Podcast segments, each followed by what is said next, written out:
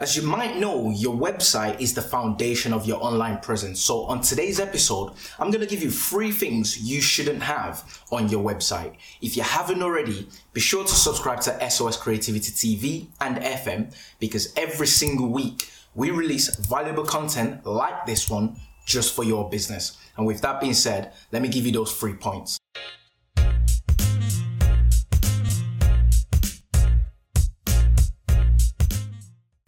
First one goes without saying, it's spelling or grammatical errors. So what exactly does that mean? If you look at your website, you need to have amazing content on there for you to provide value to the users and the search engines because when you do those two things, your website is going to rank higher on places like Google, for example, when people are searching for the services that you provide. When you're ranking higher, you're going to generate more traffic through to your website and people are going to click into it to have a read and have a watch of what's on your page.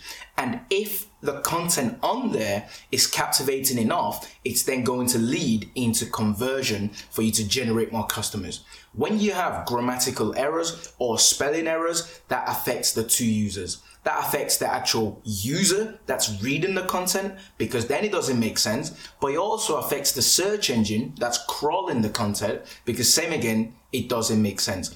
Make sure to avoid grammatical or spelling errors from your website. The second thing to avoid on your website is broken links. Why should you avoid broken links on your website? Well, links is a way of telling Google that your website is reputable and relevant. So when you have a lot of links, say for example, internal links linking from one page to another on your website or external links, which is other website linking to your page or you linking to other pages, to avoid broken link means you're going to uphold the credibility of your website. When you have a lot of broken links on your website, that affects the usability of your website. And when that happens, you're not going to generate as much result as you would if you were to avoid broken links. And finally, the last point is low quality images.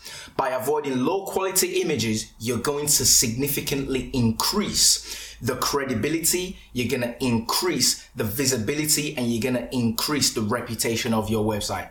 There are millions of websites out there utilizing low quality image. If you can invest in really high quality imagery, that actually improves how your website look. So avoid those three things on your website and you should generate way more result. I'd love to hear from you. What questions do you have about this topic? Leave them in the comments and I will get back to you. If you haven't already, be sure to subscribe to this channel and leave a like button on this video or podcast depending on what platform you're listening on.